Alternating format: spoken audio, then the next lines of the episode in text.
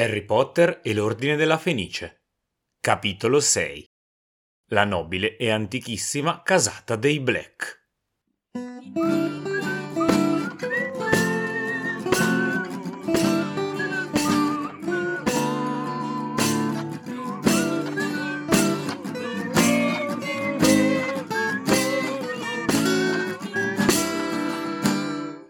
Buongiorno, buonasera, bentrovate e bentrovati a questo nuovo episodio del Ghirigoro. Ci troviamo sempre a Grimmauld Place.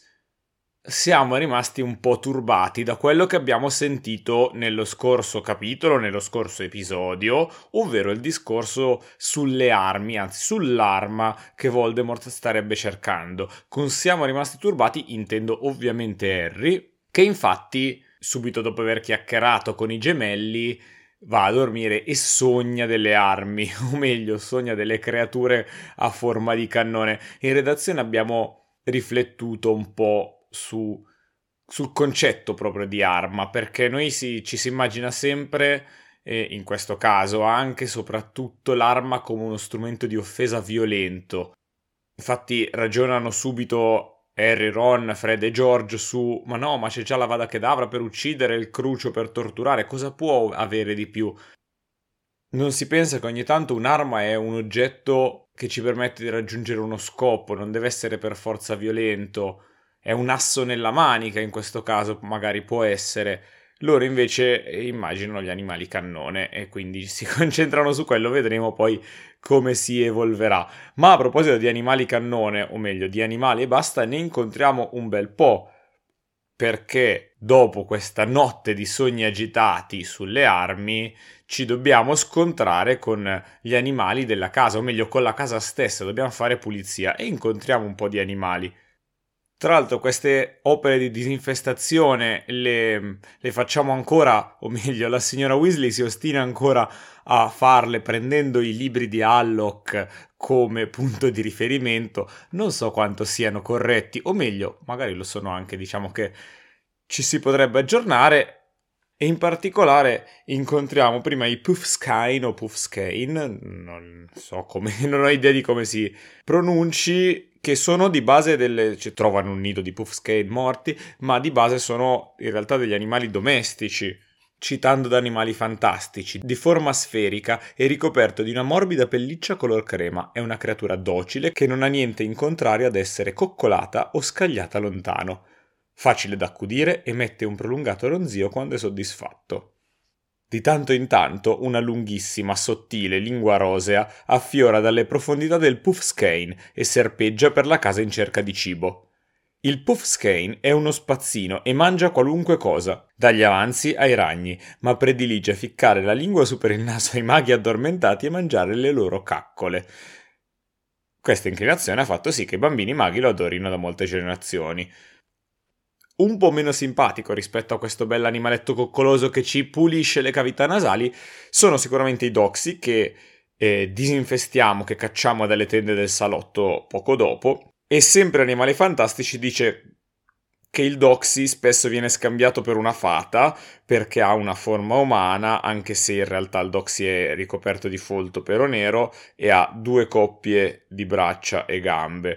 Ha le ali, anche, que- anche il doxy, e depone fino a cinquecento uova alla volta, quindi speriamo che le abbiano catturate tutte le uova, perché sennò nascono due doxy e, e si fanno altre cinquecento uova, è un casino.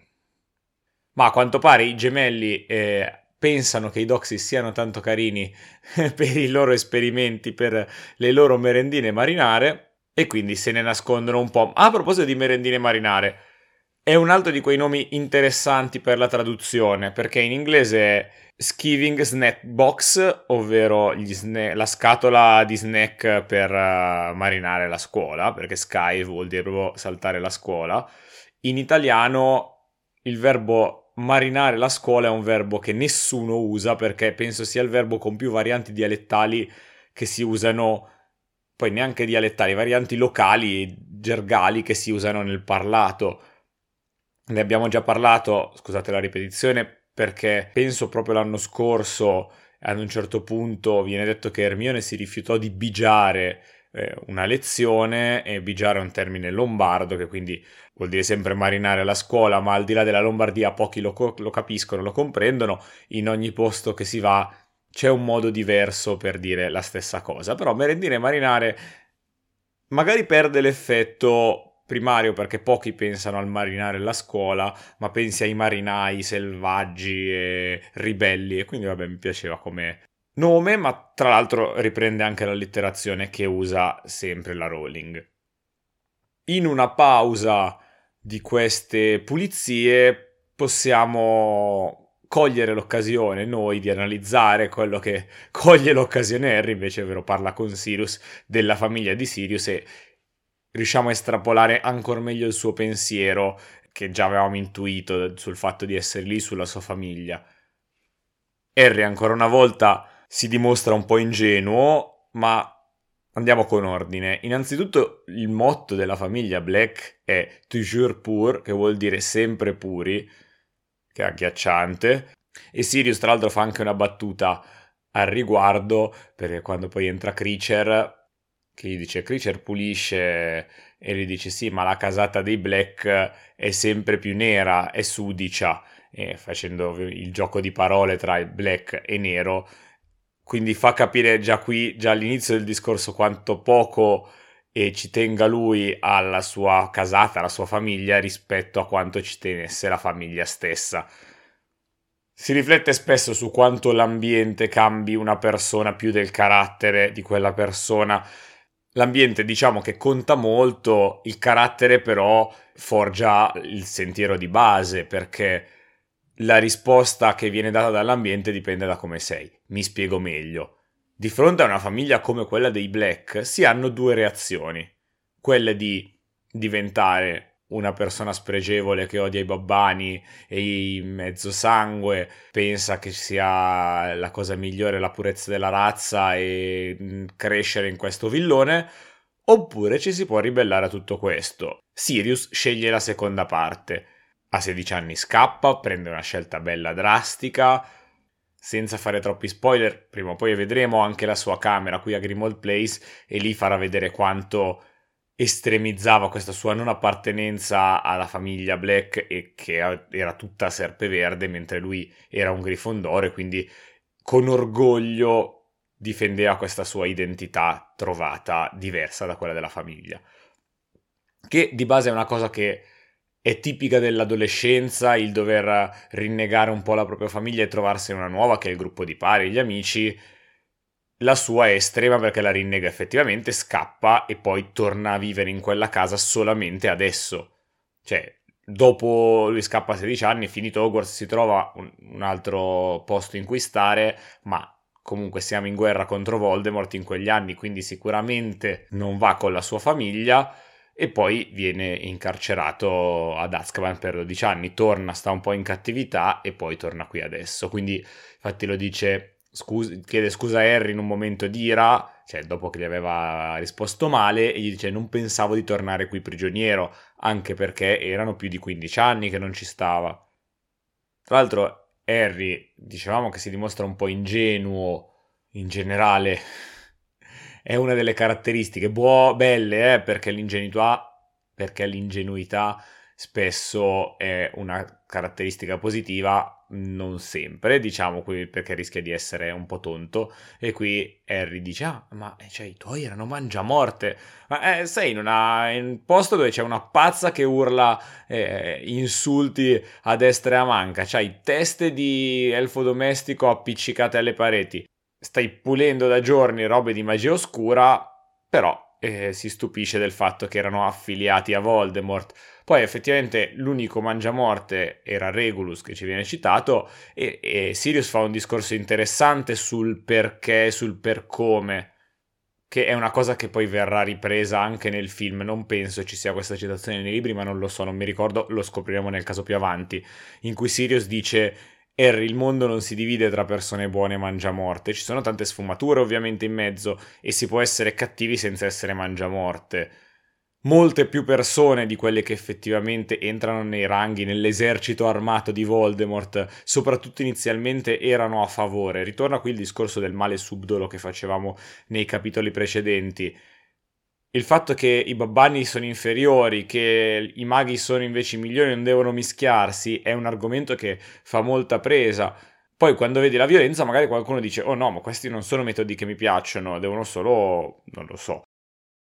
È una cosa che succede molto anche tra i babbani. Pensiamo al razzismo. Non tutti i razzisti fanno parte del Ku Klux Klan o vanno in giro a compiere atti di violenza, ma abbiamo tantissime persone che votano politici espressamente razzisti che non vogliono persone che non siano italiane in Italia. Lo diciamo senza fare nomi e cognomi, anche se questo è un podcast che non lavora col favore delle tenebre, ma semplicemente perché non ha senso. Uno, due, se questo episodio verrà ascoltato non nel duemilaventitré, bensì nel duemilatrentatré, penso che queste persone non saranno passate alla storia, spero, me lo auguro, e quindi sarà, avrà poco senso. Questa, questo ragionamento, diciamo, di Sirius allargato ancora un po' di più eh, si può fare sul significato di, di cosa vuol dire famiglia, perché lui dice «No, ma ti pare che io sia orgoglioso che eh, Bellatrix e tutti gli altri siano miei parenti? Non sono la mia famiglia». Poi non lo dice, ma lo possiamo intuire che la sua famiglia erano i Potter, era James, era Remus, era Peter, prima che li vendesse tutti. Il concetto di famiglia è un concetto cardine nella saga, si parla di famiglia sempre nella mancanza, nell'importanza, anche nelle famiglie che ci si crea. La famiglia non è una questione di sangue, non è madre, padre, figlio, ma ce ne sono di tutti i tipi, ci vedremo sempre andando di più la bellezza e la diversità del, delle situa- di come le, le persone rispondono alle situazioni e di come si possa creare una famiglia esattamente nella stessa maniera. Qui è bello perché ci fa vedere una contrapposizione tra quella che è una delle famiglie con la F maiuscola, di quelle sangue puro, che tra l'altro è in piena decadenza come tutte le famiglie puro sangue da quello che ci viene detto, e invece la scelta di Sirius di rinnegare il sangue e di trovarsene un'altra. L'Ordine della Fenice stesso è una grande famiglia, i Weasley sono la famiglia più bella che ci sia, ma allargano sempre di più il loro raggio di abbraccio, diciamo così. Se prima era solo Harry ad essere ospitato, Hermione, vediamo Tonks, ne parlavamo nel capitolo precedente, di quanto sia sempre lì perché si sente accolta. Oltre che scopriamo che è un po' casa sua anche quella, visto che è cugina di Sirius. Tutto questo discorso però che ci viene fatto, o meglio che fanno Sirius e Harry, è grazie all'interruzione delle pulizie causata da Mundungus Fletcher, che arriva facendo, portando merce di contrabbando, la signora Weasley sclera, eccetera. Approfittiamone per parlare di Mundungus, perché non l'abbiamo ancora fatto in maniera approfondita, ed è un personaggio che si sta rivelando presente. Se l'abbiamo sentito nominare due volte nei quattro libri precedenti, sempre tra l'altro minacciando... anzi, una volta minacciando il signor Weasley e un'altra tentando di truffare Percy, adesso è sempre più presente. E allora vediamo parlando del suo nome e inizialmente e poi approfondiamo la sua parlata invece. Il suo nome Mundungus è un modo arcaico di chiamare in inglese il tabacco. Questo perché lui puzza sempre di fumo e fuma sempre cose maleodoranti, ce lo viene sempre presentato così.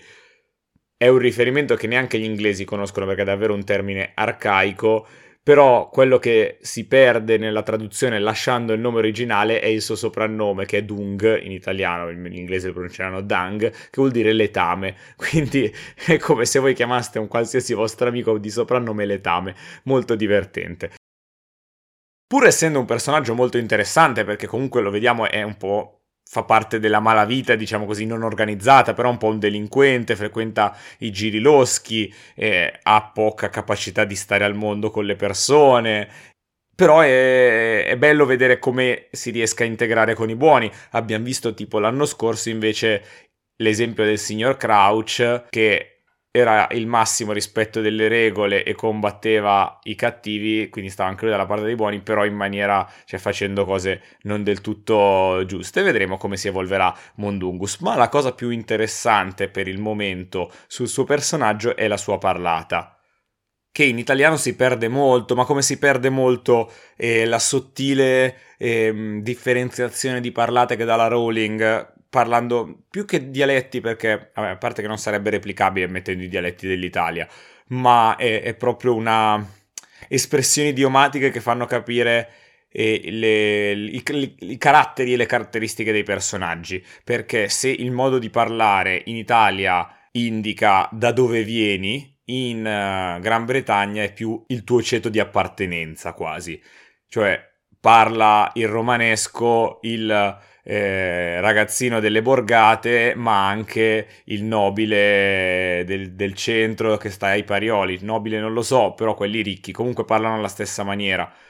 In Inghilterra non funziona proprio così, e al di là del reddito, al di là della provenienza, si hanno delle parlate da, proprio da classe sociale, o meglio, così magari era prima, adesso starà sicuramente sparendo un po' questa cosa. In ogni caso la Rowling lo, lo fa notare, il cockney è un accento tipico, rigorosamente circoscritto alla working class, eh, nei proletari di una parte di Londra.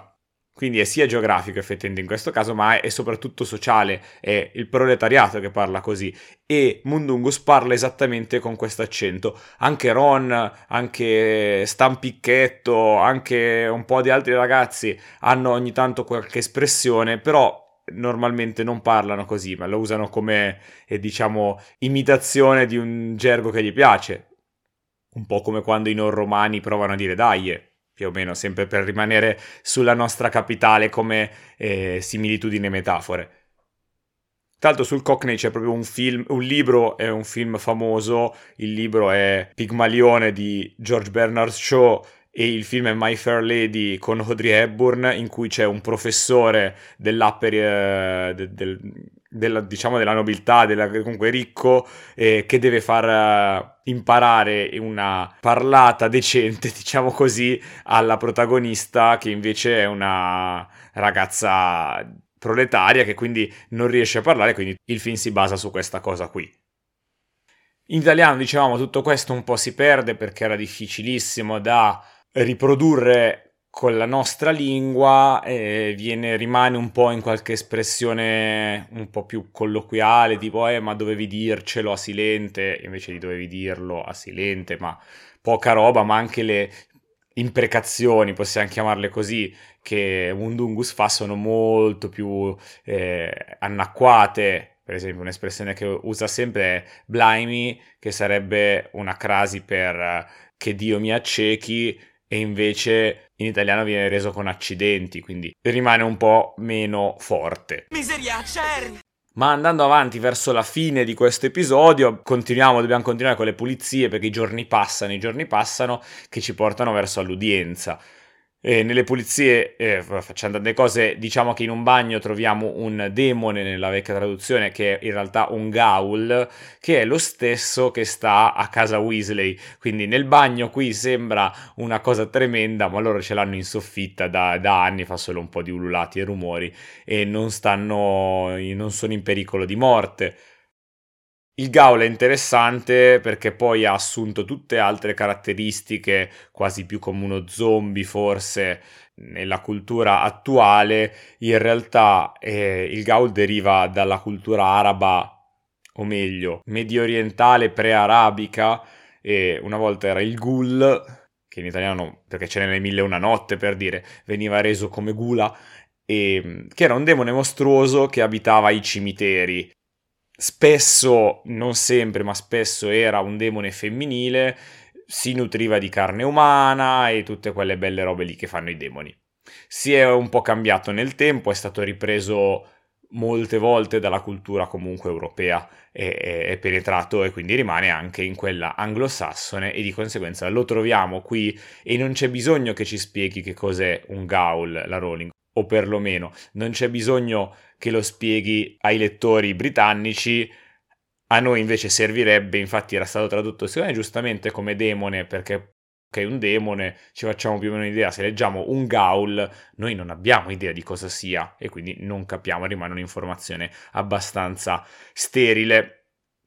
Ma demoni a parte, dicevamo che i giorni passano e ci avviciniamo sempre di più all'udienza, che è, diciamo, la spada di Damocle su Harry, perché anche nel dialogo con Sirius un po' ci pensavano, un po' voleva, diciamo, pararsi le spalle dicendo vabbè, ma se mi espellono da Hogwarts posso venire a vivere qui con te.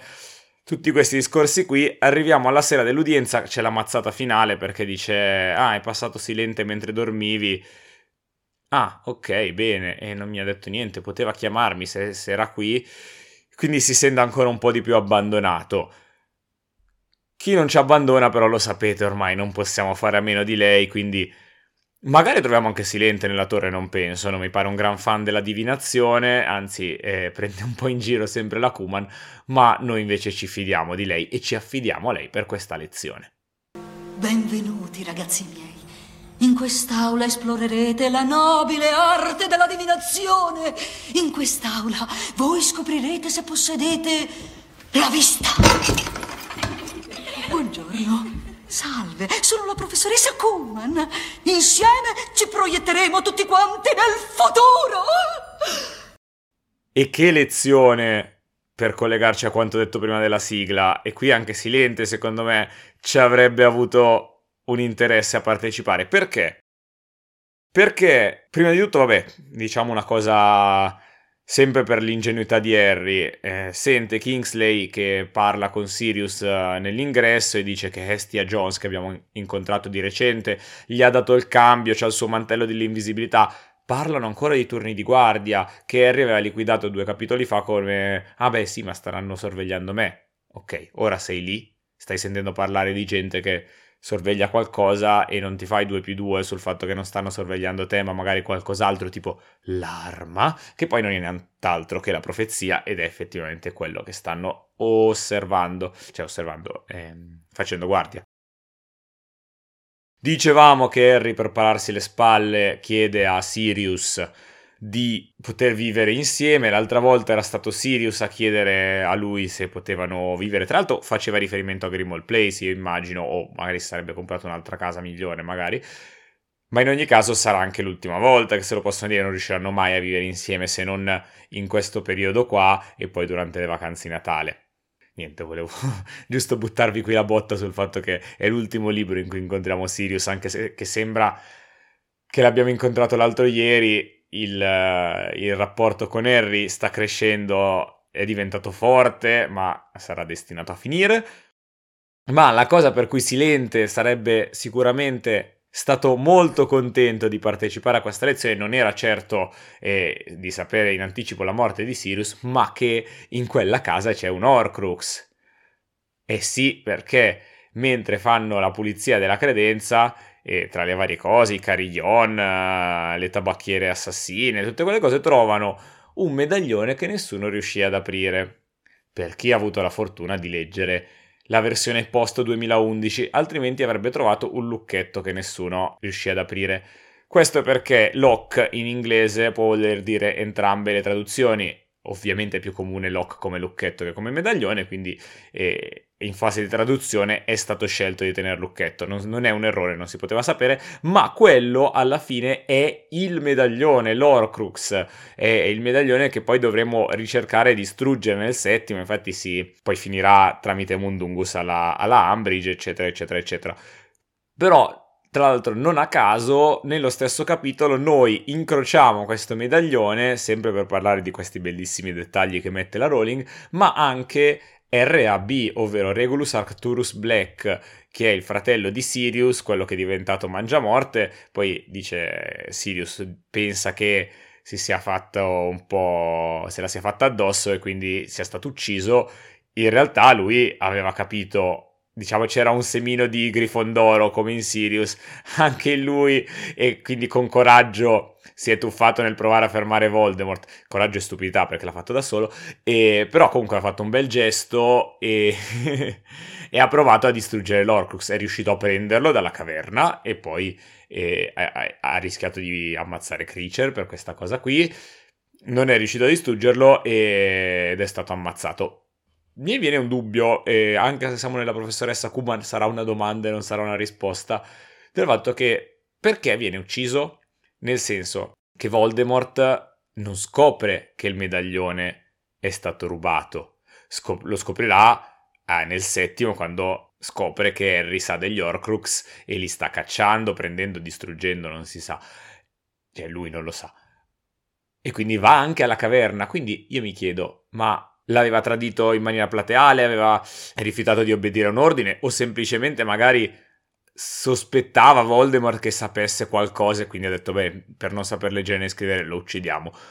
Tanti dubbi, eh, non, non penso che ci saranno spiegati da Kreacher nel settimo, perché sarà tutto molto vago, ma vedremo. Se voi avete la risposta, perché qui in redazione non abbiamo tutte le risposte, poi questo è un dubbio che mi è venuto a me parlando, non, non mi sono ancora confrontato con, eh, con la redazione intera, ma se dicevo, se voi lo sapete, ovviamente fatecelo sapere, come magari attraverso la nostra pagina Instagram, il Ghirigoro Podcast, o boh, altri mirabolanti mezzi tecnologici che voi saprete sicuramente meglio di me, che sono un povero babbano.